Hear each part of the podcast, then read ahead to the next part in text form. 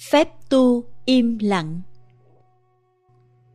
Chánh ngữ là một phép thực tập cần đi trên quá trình văn, tư và tu. Đó là phần thế gian, phần hướng thượng. Khi sự thực tập chính dần, chúng ta sẽ thấy được mặt xuất thế gian. Khi thực tập thiền quán, ban đầu chúng ta còn cần tới tầm và tứ, tư duy và ngữ ngôn. Càng đi sâu vào thiền quán, chúng ta càng tiếp xúc được với bản môn, càng tự do ra khỏi tư duy và ngôn ngữ. Tới một lúc nào đó, hoàn toàn được tự do, chúng ta không còn lệ thuộc vào ngôn ngữ nữa. Tuệ giác siêu việt không cần ngôn ngữ nữa, gọi là ngôn ngữ đạo đoạn. Đây là một danh từ thiền. Ngôn ngữ đạo đoạn tức là con đường ngôn ngữ đã bị cắt đứt. Giống như chiếc xe lửa thấy đường rầy không cần thiết nữa bởi vì nó đã cất cánh biến thành một chiếc máy bay. Nó bay lên trên không gian, hoàn toàn tự do. Chánh tư duy khi đến mức xuất thế gian thì đạt tới tâm hành xứ diệt. Tâm hành xứ diệt là nơi mà các hoạt động tư duy tâm hành đều đã mất. Tâm hành ở phạm vi chánh ngữ tức là tầm và tứ vì chân lý tuyệt đối hay tuệ giác siêu diệt đã vượt thoát tất cả mọi tư duy, nên gọi là tâm hành xứ diệt. Vượt thoát tất cả mọi ngôn ngữ, nên gọi là ngôn ngữ đạo đoạn. Ở việt nam, xưa có thiền phái vô ngôn thông. Vô ngôn thông có nghĩa là sự thông cảm và hiểu biết được thực hiện không cần qua trung gian của lời nói. Tổ sư của phái vô ngôn thông trước khi tịch đã để lại một bài kệ nhấn mạnh đến ý niệm chân lý vượt thoát mọi ngôn ngữ văn tự. Bài đó nó chấm dứt bằng hai câu. Trực nhiêu vấn ngã, ngã bổn vô ngôn. Tức là đừng hỏi tôi nữa, tôi vốn là vô ngôn. Tên Ngài là Vô Ngôn Thông. Kinh Duy Ma Cật nói tới sự im lặng, thứ im lặng hùng hồn hơn bất cứ ngữ ngôn nào, gọi là im lặng sấm sét. Chữ Hán là mặt như lôi, lôi là sấm sét, mặt là im lặng. Trong đạo nho, Đức Khổng Tử cũng có lần nói, trời có nói gì đâu, thiên hà ngôn tại. Trời không nói gì cả, vì mình không biết lắng nghe. Nếu mình có chánh niệm, nếu mình biết lắng nghe, thì mỗi bông hoa nở, mỗi tiếng chim hót, tiếng thông reo đều là ngôn ngữ cả tứ thời hành yên, giảm vật sinh yên. Kinh A-di-đà có câu là Mỗi khi gió thổi qua những hàng cây ở nước cực lạc phát ra những âm thanh kỳ diệu. Nếu lắng tai thì họ nghe được các giáo lý như tứ diệu đế, ngũ căn, ngũ lực, thất bồ đề phần và bát thánh đạo phần. Tất cả những chúng sanh ở nước cực lạc khi nghe những âm thanh đó thì lòng phát sinh chánh niệm về Bụt, Pháp và Tăng. Xuất vi diệu âm, kỳ vi diễn sướng, ngũ căn, ngũ lực, thất bồ đề phần, bát thánh đạo phần, như thị đẳng Pháp, kỳ độ chúng sinh, văn thị âm dĩ, giai phát niệm Phật, niệm Pháp, niệm Tăng, chi tâm. Điều này cũng đúng với cõi ta bà của chúng ta. Nếu có chánh niệm, khi đi thiền hành, chúng ta sẽ nghe tiếng chim hay tiếng gió trồng những cây phong hay những cây sồi. Chúng ta cũng có thể nghe được giáo lý ngũ căn, ngũ lực, thất bồ đề phần và bát thánh đạo phần. Nghe tiếng gió, tiếng chim hay tiếng chuông đồng hồ, chúng ta có thể trở về với chánh niệm. Chúng ta niệm Phật, niệm Pháp, niệm Tăng và có thể sống cái kinh nghiệm của tịnh độ ngay ở đây và bây giờ. Đừng đợi chết rồi mới sống, hãy tập sống ngay bây giờ kinh nghiệm cõi tịnh độ. Trong Thánh Kinh có nói rằng, 10 điều răn cấm của Chúa được mặc khải cho Thánh Môse qua những hàng chữ khắc trên đá. Người học đạo bục nhìn vào đá cũng phải đọc thấy những thông điệp. Nhìn vào cây, nhìn vào suối, nhìn vào đất, nghe tiếng chim, tiếng gió đều có thể đọc được và nghe được những vi diệu âm. Đây là một phép thực tập chánh niệm. Có những lúc ta cần im lặng để thực tập chánh niệm về ngôn ngữ. chúng ta không nói, không trò chuyện để lắng nghe tiếng nói của tầm và của tứ ở trong ta. Quán chiếu xem những tầm và tứ ấy phát xuất từ những thấy biết nào, những nội kết nào. Thời gian tịnh khẩu là thời gian quán chiếu. Ta tịnh khẩu không phải vì ta không được phép nói. Khi tu pháp môn tịnh khẩu, mỗi người xin đại chúng được sống trong im lặng trong 5 ngày, 10 ngày hoặc trong một tháng. Như vậy không phải là để tránh xung đột với người khác. Chính đó là cơ hội lắng nghe tiếng nói của tầm và tứ ở trong chính mình và phát hiện nguồn gốc của tầm và tứ đó. Trong một khóa tu, thường thường chúng ta không nói chuyện. Những người chưa quen phương pháp này có thể sẽ thấy căng thẳng và ngột ngạt. Những người đã quen quan sát tầm và tứ của mình rồi thì khác. Không nói chuyện là một cơ hội rất lớn để mình có thể nhìn rõ bản chất của tư duy và cái thấy của mình. Đối với họ, sự im lặng trong khóa tu rất quan trọng. Nếu không duy trì sự im lặng đó, chúng ta mất cơ hội thực tập quán chiếu. Tuy nhiên, có những người tuy bên ngoài im lặng, nhưng bên trong tầm và tứ của họ vẫn rất ồn ào. Chánh niệm làm cơ bản Tới đây, ta có thể tạm rời lãnh vực chánh ngữ để bắt đầu bàn về chánh niệm. Trong khi học về chánh kiến, chánh tư duy và chánh ngữ, ta đã thấy chánh niệm là điều kiện rất cần thiết rồi. Không thể nào có chánh kiến, chánh tư duy và chánh ngữ nếu không có chánh niệm. Vì ngay trong chánh nghiệp, chánh mạng và chánh tinh tấn, vai trò của chánh niệm cũng quan trọng không kém. Thường thường ta vẫn nói theo trình tự, niệm, định, tuệ. Chánh niệm đưa tới chánh định, nhưng chánh niệm không phải chỉ đưa tới chánh định mà thôi, nó dẫn tới cả chánh kiến, chánh tư duy, chánh ngữ, chánh nghiệp, chánh mạng và chánh tinh tấn. Chúng ta hãy nói sơ lược về chánh nghiệp, chánh mạng, chánh tinh tấn để bàn vào chánh niệm và sẽ trở lại ba chi phần đó sau. Chánh nghiệp tức là hành động chân chánh. Đây là về hành động của thân thể, tức thân nghiệp.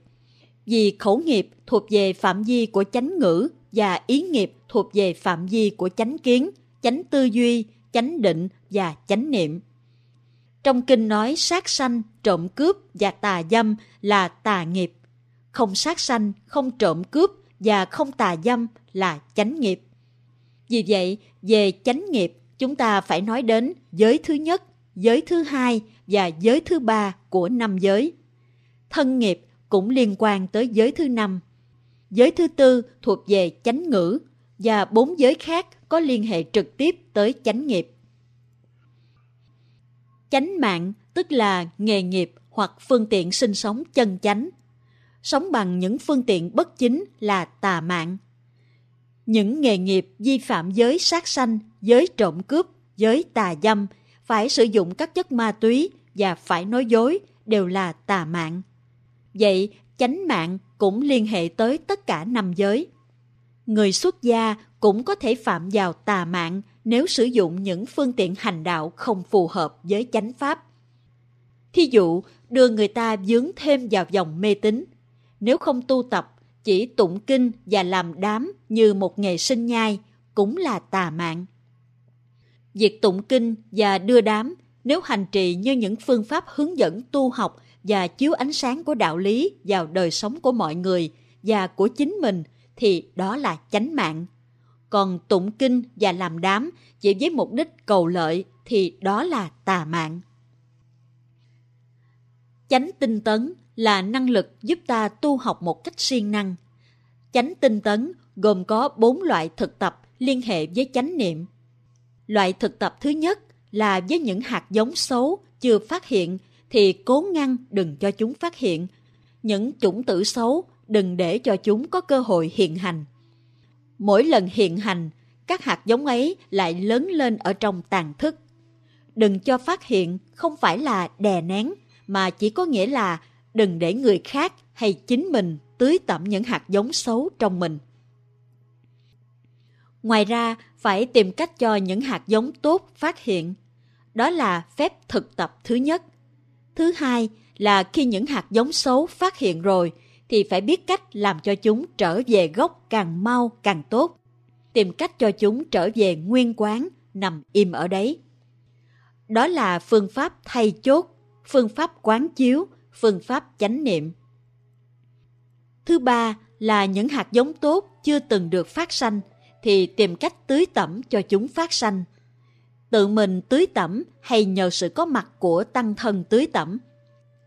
Thứ tư là những hạt giống tốt đã phát sanh rồi thì tìm cách mời chúng ở lại và nuôi dưỡng cho chúng lớn lên. Bốn phương pháp đó gọi là tứ chánh cần. Thành ra nội dung của chánh tinh tấn là tứ chánh cần, tức là bốn loại hành động siêng năng. Mục đích là làm cho những hạt giống xấu yếu đi và làm cho những hạt giống tốt lớn lên. Ta thấy chánh tinh tấn liên hệ đến tất cả những chi phần khác trong bát chánh đạo. Nói chánh tinh tấn là sự siêng năng thì không đủ nghĩa. Cần phải có kiến thức về tâm học, về duy thức học thì mới có thể hiểu được nội dung tám chi phần của bát chánh đạo. Chúng ta nói qua như vậy để bàn tới chánh niệm rồi sẽ trở về với ba chi phần ấy sau. Như lý tác ý Chữ niệm nghĩa là nhớ. Chữ Hán viết phần trên là chữ kim, nghĩa là nay. Phần dưới chữ tâm, nghĩa là lòng mình. Niệm là điều ta đang nhớ tới, đang nghĩ tới. Mà điều ta nhớ và nghĩ có thể là tà, có thể là chính. Vì vậy nên có tà niệm và chánh niệm.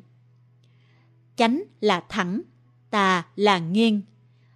Chánh niệm tức là đặt những điều ngay, thẳng và điều tốt đẹp vào trong tâm nhớ nghĩ của mình. Trong 51 tâm hành, có một tâm hành tên là tác ý. Tác ý tức là khởi tâm để ý tới một đối tượng nào đó. Trước đó chưa chú ý tới, bây giờ ta chú ý tới, gọi là tác ý. Tác ý là một trong năm tâm sở biến hành, và tác ý mở đầu cho một niệm. Như khi ta xem một truyện phim hay nghe một bài hát, thì hình ảnh hay câu hát khiến cho ta tác ý. Nếu ta biết tu tập, thì ta sẽ tác ý tới một điều chính, và ta duy trì điều chính đó lại. Khi nghe chuyện hay nhìn hình ảnh, ta cũng có thể tác ý tới một điều bất chánh.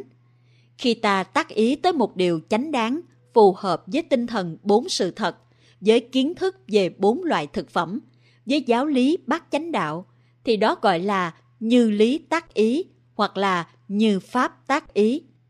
Ngược lại là bất như lý tác ý. Chữ như lý được dịch từ chữ Yoniso. Yoni có nghĩa là tử cung, cái cung của đứa con.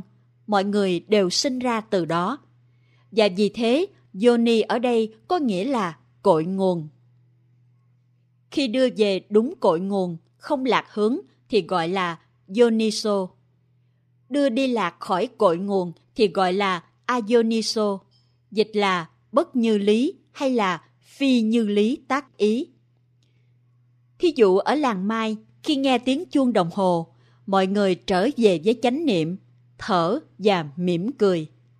Ta lấy chánh niệm để soi sáng và như thế ta thực tập như lý tác ý. Khi nghe một tiếng hát đưa lòng ta tới những thương nhớ dẫn dơ, quên rằng ta đang ở đây để thực tập chánh niệm cùng với tăng thân, thì đó là phi như lý tác ý. Cho nên trong đời sống tu học, chúng ta phải tổ chức như thế nào để có thể thực tập được như lý tác ý trong mỗi giây phút. Khi bước vào nhà bếp, thấy một vị thiền sinh đang sắc cà rốt, tôi hay hỏi, anh đang làm gì đó? Câu hỏi giống như một tiếng chuông để giúp người đó như lý tác ý. Trong một tăng thân tu tập với nhau, chúng ta phải giúp nhau giống tiếng chuông như lý tác ý cho nhau. Cách đi, cách đứng, cách ngồi, cách nhìn, cách làm việc của ta đều có thể có tác dụng giúp người khác thực tập như lý tác ý. Trong tăng thân chúng ta có những người làm được như vậy. Khi nhìn thấy họ, ta tự nhiên trở về được với chánh niệm. Sự có mặt của họ có tác dụng như tiếng chuông tỉnh thức. Xây dựng tăng thân cũng là thực tập để cho mỗi lời nói, mỗi cái nhìn, mỗi cái động tác của ta là một tiếng chuông cho chính ta và cho người khác. Trong thiền viện, từ cách trình bày bàn thờ, cắm một bình hoa, một gốc chùa công, một tiếng chuông thỉnh đều chủ ý giúp chúng ta thực tập như lý tác ý. Cái gì trong thiền viện cũng phải được sắp đặt để nhắc nhở chúng ta phải trở về như lý tác ý. Như lý tác ý là giây phút khai sanh của chánh niệm. Ngược lại, nếu chúng ta sống trong một môi trường mà mọi thứ đều khiến chúng ta quên lãng, ta sẽ bị kéo theo bởi những phi như lý tác ý.